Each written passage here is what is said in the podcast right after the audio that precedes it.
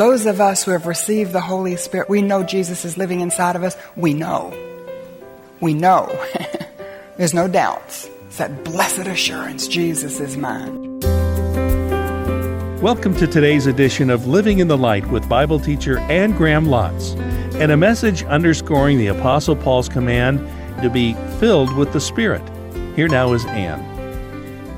When did you receive the Holy Spirit? Please don't misunderstand me. If you ask Jesus to come into your heart and life, he came in in the person of the Holy Spirit, whether you named him that way or not. When I was a little girl and I asked Jesus to come into my heart, I didn't know about the Holy Spirit. I didn't understand that. I just wanted Jesus to come live inside of me. But you know something? Jesus is in a man's body. He lives up in heaven. He couldn't possibly come inside me. When I ask him to come in, he comes in in the person of his Holy Spirit. So let me put it another way. When have you asked Jesus to come into your heart? When have you deliberately, with your adult conscious mind, told him that you know you're a sinner and you're sorry and you ask for his forgiveness and you believe Jesus died on the cross as God's sacrifice for your sin? There's no other. You put your faith in Jesus alone, not Jesus plus your good works or Jesus plus your church stuff or Jesus plus anything, just Jesus. You put your faith in Jesus and you ask him to forgive you, cleanse you, to come into your heart. You surrender control to him. When were you born again? If you can't remember a point in time when you did that, how do you know you did? Are you living your life in a very dangerous assumption? Because you're a member of a church and you've been that way since probably the day you were born. I mean, if you're from the South, you know we're all raised in the church. It's part of our culture. And you can make the assumption that you're a Christian. Just because you're born in a garage doesn't mean you're a car, you know. You can be born and raised in the church. That doesn't mean you're a Christian. Doesn't mean you've been born again. So if you can never remember a point in time when you deliberately, intentionally confessed your sin, claimed Jesus as your Savior, opened up your heart, invited him to come in, surrendered your life to him, then would you do that before you go to bed tonight? And you write down this date in your Bible. Maybe there's somebody here who's just not sure. And let me rattle your cage for a moment. Because those of us who have received the Holy Spirit, we know Jesus is living inside of us. We know. We know. There's no doubts. It's that blessed assurance, Jesus is mine. And I know. There may be some things I struggle with, but I don't struggle with that. And so if you're struggling with it, and if there's doubts, then I suggest maybe, even though you've invited Jesus into your life how many times? Every time you hear an invitation like this, every time you hear it presented, and you do it all over again, then maybe you've never done it once by faith. Because faith says, Jesus, I confess my sin, and your word says if I confess my sin, then you'll be faithful and just to cleanse me. And so I take you at your word. Thank you. I've confessed my sin. I believe I'm forgiven. And faith says, Jesus, you said if I'd open up my heart's door and invite you to come in, you would come in. And I've done that, so I believe you live inside of me. And you just take him at his word. And Jesus says if you ask him to give you eternal life, he will. So you ask him, and then you say, thank you. I believe I have eternal life. It has nothing to do with feelings. And feelings may catch up. And I pray God would give you a beautiful awareness of his presence. And he can do that. So listen, just invite him in. So don't go to bed tonight until you know for sure that Jesus in the person of the Holy Spirit lives in you. He's come to indwell us. Ever since Pentecost, there'll never be another Pentecost. Because that was a point in time, just like Bethlehem was a point in history, and the cross was a point in history, the resurrection, the ascension, Pentecost, once and for all. And ever since Pentecost, anybody, everybody who puts their faith in Jesus has the privilege of receiving him into their hearts in the person of the Holy Spirit. Praise God. He hasn't left us like orphans. He's come to us, come to live in us. Not only did he come to indwell us, but he came to infill us.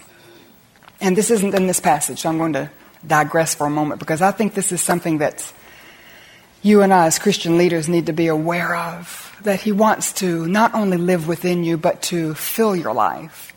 And we get nervous when somebody starts to talk about the filling because we've heard of the first filling, the second filling, the third filling, and we think of all sorts of signs and wonders associated with it. Let me give you a definition for the filling of the Holy Spirit. It's moment-by-moment surrender to his moment-by-moment control. Ephesians says, be ye filled with the Holy Spirit. And that's a command. The Holy Spirit is a person. You're not going to get him in pieces, okay? So you don't get a part of him when you're born again and a part of him later when you surrender and a part of him when you come to the cove. And, a, you know, you don't get him in pieces. So when you receive Jesus by faith as your Lord and Savior, and he comes into you in the person of the Holy Spirit, you have all the Holy Spirit you're ever going to have. So you have all of the Holy Spirit. This is where the problem comes. He seems to get you and me in pieces. So we have all of him, but he doesn't have all of us. So we give him Sunday morning when we go to church, of course. And we give him when we go to our Bible class, of course. We give him when we come to the cove, of course. But what about Monday morning when you go to work? Or Saturday night when you're being entertained? Or when you're with your friends? Or when you're just relaxing in private and the door is shut? And there's nobody else in that room but you and that computer. So he wants to fill your life. In fact, he doesn't just want to, he demands it. Every nook and cranny, every part and parcel, to fill your life. I grew up right across the valley. When it's about halfway up a mountain, you access it by this narrow mountain road. And at one curve, there's a spring. When I was a little girl, it uh, bubbled up out uh, of the ground. And in the wintertime, the water would flow across the road, and it would freeze, and it would form a sheet of ice. So Mother got a pipe, and she put into the spring, and then she put the pipe over a big old wooden bucket.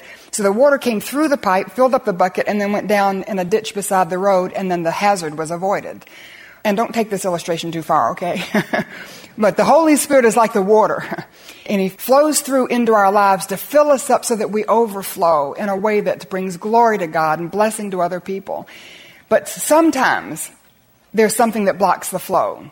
And we would walk down the mountain and would see the water all over the road again, and Mother would go up to the pipe and she'd take a stick and she'd run it through the pipe, and sure enough, she'd find a little pebble had gotten in there, or a salamander, or a rotted leaf, and so she'd run it through the pipe to clear it out, and then the water would flow again, because if it got stuck, then the water came up out of the ground, flowed across the road, and made a mess. And, you know, the Holy Spirit flows into our lives, but we can be a mess if there is something obstructing his flow that should fill us. And it can be a pebble, it can be something hard, like bitterness, anger, unforgiveness. It can be something rotted, a little rotted leaf, lying tongue or critical spirit, or it can be slippery salamander, just some of those little sins from the past, things that nobody knows that just sort of scoot around, and things we see and things we watch and things we listen to, and maybe nobody knows, but but those things. And you think they're harmless, nobody knows. You know, you're not murdering or raping or killing, or, but those things will block the flow of the Holy Spirit in your life. So he will never leave you and never forsake you, but you can feel like he has if there are too many blockages in the system. And he has come not just to indwell you, but to fill you with himself. So when you're listening to somebody who's filled with the Spirit, you can tell the difference, can't you? And I would look at my sweet mother at the end of her life when she couldn't move, she couldn't do a thing for herself, couldn't even pick up a Kleenex. And her eyes sparkled and her mouth smiled, and she would always asking about other people and always interested in what everybody else was doing. And she was just filled with the Holy Spirit, so strong in her spirit. So I could ask you, are you filled with the Holy Spirit? You know, it's interesting, in the New Testament, nobody ever claimed to be filled with the Holy Spirit, because I think if you're filled with the Holy Spirit, one characteristic is that you're totally unself-conscious. You don't think about yourself. Your focus isn't there. Your focus is on others. Your focus is on the Lord. Your focus is on the gospel. But it was said about other people. So maybe I should ask you, what would other people say about you? Other people see Jesus in you. I love the story of the little boy who went to church, and the pastor was preaching about this very thing, that you could invite Jesus into your life. And so after his little boy caught the pastor in the parking lot, and he said, you know, you said that Jesus could come into my heart. And the pastor said, that's right. And he said, but Jesus is a man living up in heaven. And the pastor said, that's right. And he said, well, if I invite Jesus to come into my heart, he'll be sticking out all over. The pastor said, that's right.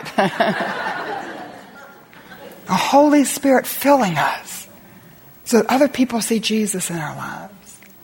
So he's come to indwell us. He's come to fill us up. And I'll tell you what, if you're somebody who's worried, weary, working so hard, you need the refreshing filling of the Holy Spirit. I'm telling you, Holy Spirit makes the critical difference in whether or not you live the Christian life with triumph and victory, or whether you just keep sawing without activating the power. Thirdly, I just mentioned his power, because the Holy Spirit is God. Genesis chapter one, in the beginning, God created the heavens and the earth. Verse two, and the earth was without form and void, and the darkness was upon the face of the deep, and the Spirit of God hovered over the face of the deep. That's the Holy Spirit, hovering over planet Earth that was empty, without meaning, no purpose, just like a blob dangling in space. Hovering over, preparing it to receive God's word. Verse three, and God said, the word went forth. Every day God's word went forth. Every day there was a change until the end, between the proclamation of the word and the preparation of the Spirit, planet Earth was transformed into something that was beautiful, a place in which God could see his own image reflected. So those of us in ministry, you know, when you get in front of your class or your church, please pray in advance for your people, that the Holy Spirit would hover over their hearts and minds and prepare them to receive the word that you're going to impart. That the Holy Spirit would hover over your heart and mind, preparing you to receive the word as it goes out, that you might be refreshed, that you might have a fresh encounter with Jesus, that this might be one of those watershed moments in your life, just in a sweet, quiet, wonderful way. Those of you in ministry, you're God's kind of people, you know.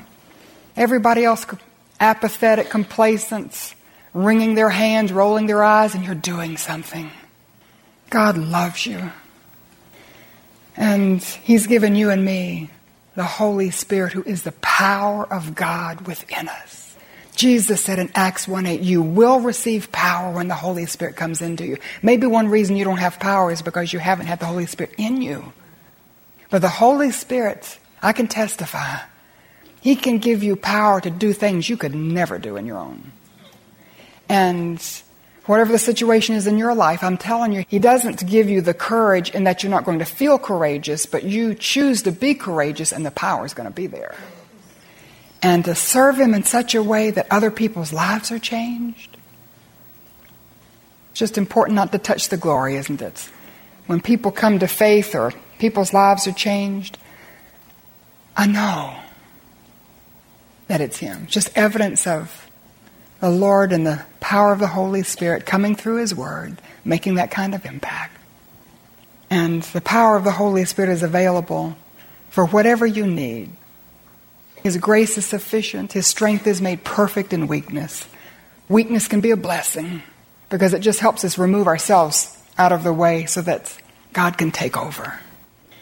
But in this passage, John chapter sixteen, there are two ways that his power is mentioned, two things that he does. One, applying this to us, power to change us, when it says that he convicts us of sin, righteousness, and judgment.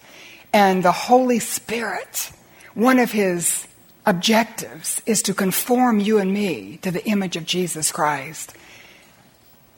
And so he comes into us and begins to separate us from sin and begins to conform us. First Corinthians tells us that we're changed as we behold Jesus in Scripture. I think as we get into God's Word and we spend time in prayer, the Holy Spirit takes that and changes us from glory to glory, character to character, until First John says when we see Jesus, we're going to be like him. And the Holy Spirit will complete what he has begun, which is conforming you to the image of Christ. And so he will convict you of sin. Things that need to go out, things that need to come in.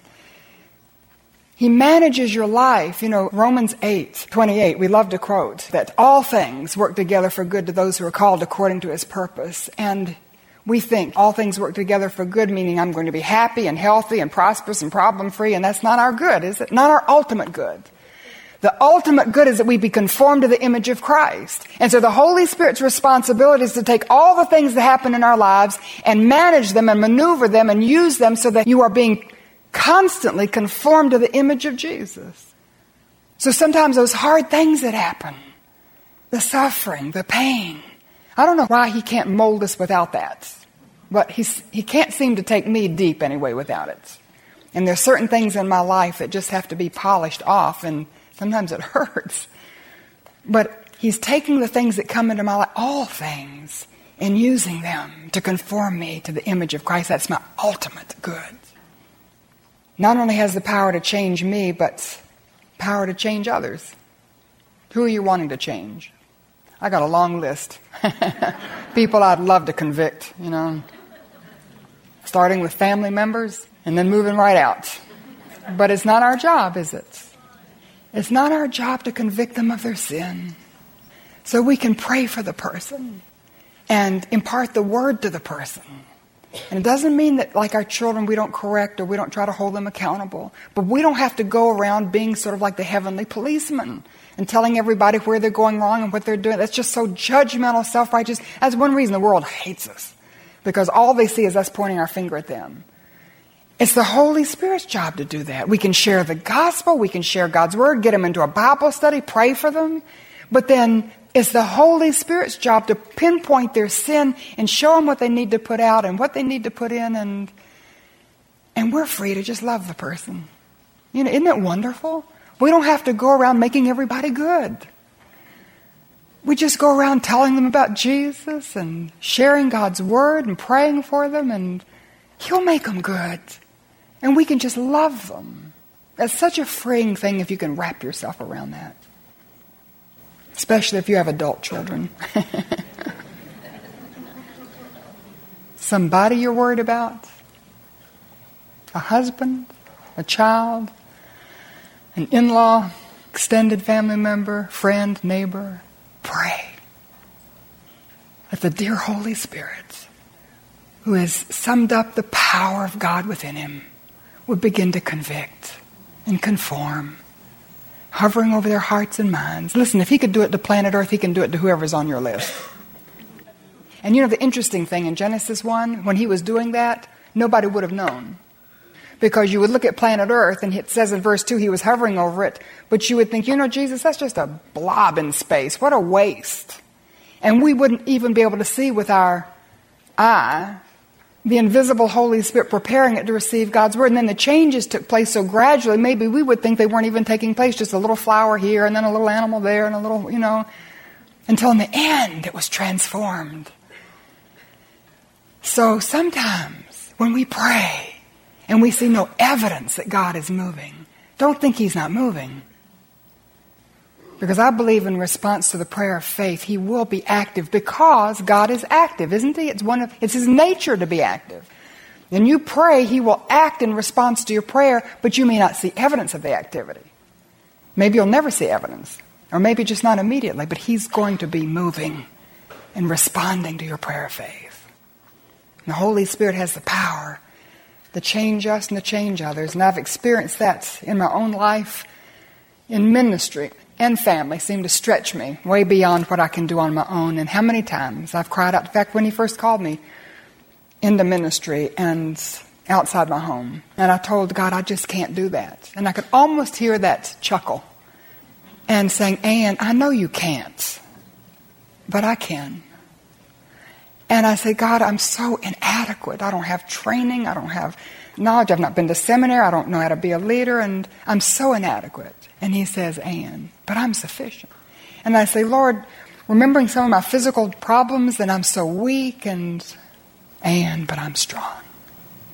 So Anne, you just be obedient, and you do what I tell you, and you hold on to me, and you hold on to my word, and together we'll do it. You can do it in my power and strength. And I'm telling you, I've experienced it over and over and over, and, over, and I know you have too. So when we get out of our comfort zone, we crawl out of the boat and start to walk on the water, we discover the power of God, right? So somebody here clinging to their comfort zone, you just take on just what you know you can handle. So afraid of failing.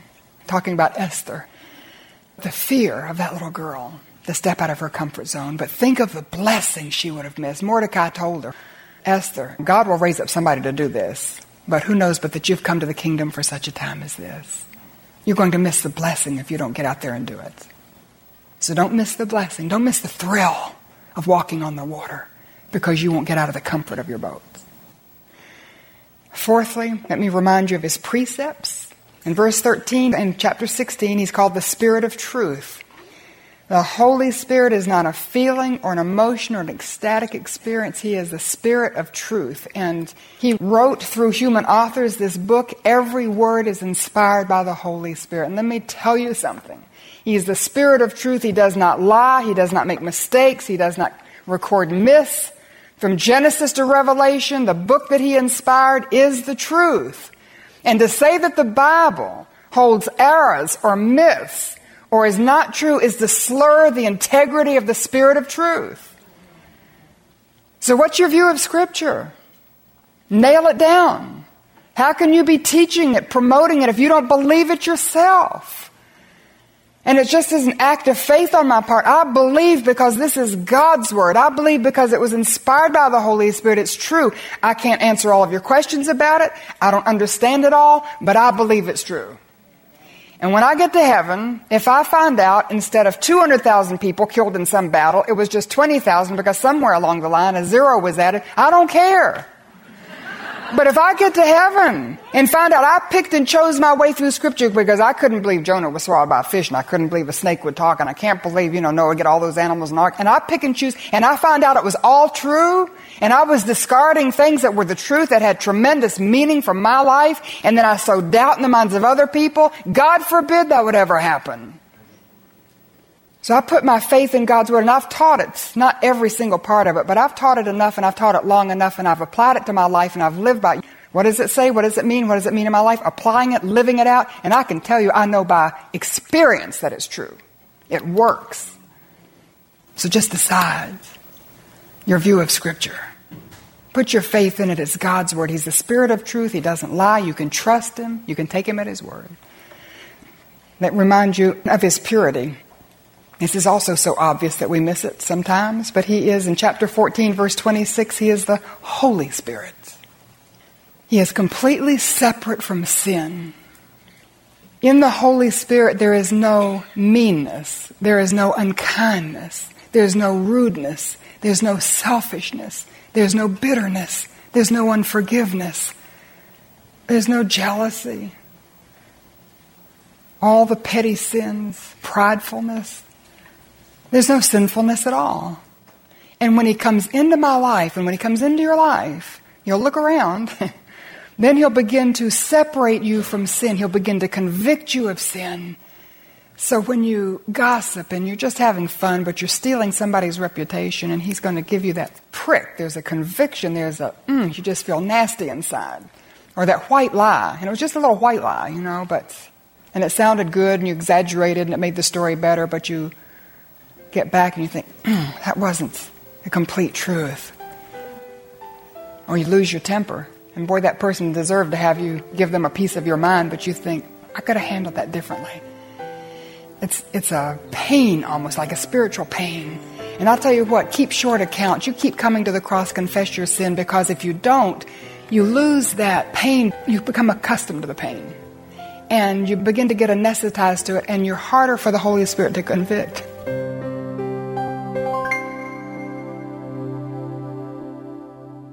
Now here's Anne with this final word. God's Word tells us in First John one nine, if we confess our sins, He is faithful and just and will forgive us our sins and purify us from all unrighteousness. Still, you may find yourself asking, Lord, did I hear you right? Did you say all unrighteousness? Did you mean all my sin, past, present, and future? Even if it's sin I consider little and insignificant.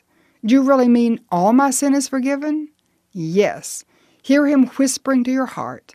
The blood of Jesus purifies you from all sin. But listen to me. If you don't keep short accounts and daily confess your sin to God as you commit it, increasingly you will not lose your salvation, but you will lose the joy of your salvation. You will always be forgiven, but your fellowship and friendship with God will become strained and tense. So right now, confess the sin that has come to mind. Thank God for your forgiveness and ask Him to cleanse you. Then surrender anew to the Holy Spirit and ask Him to keep working in your life to make you holy, to make you like Jesus. Living in the Light is a weekly study in God's Word with teacher and author Anne Graham Lotz. Learn to listen to His voice. Then start making the choice to keep on going and believing and trusting who God is. Go to Anne Graham Lotz dot org. Take advantage of the many helpful free resources to get you started. Join us again for Living in the Light.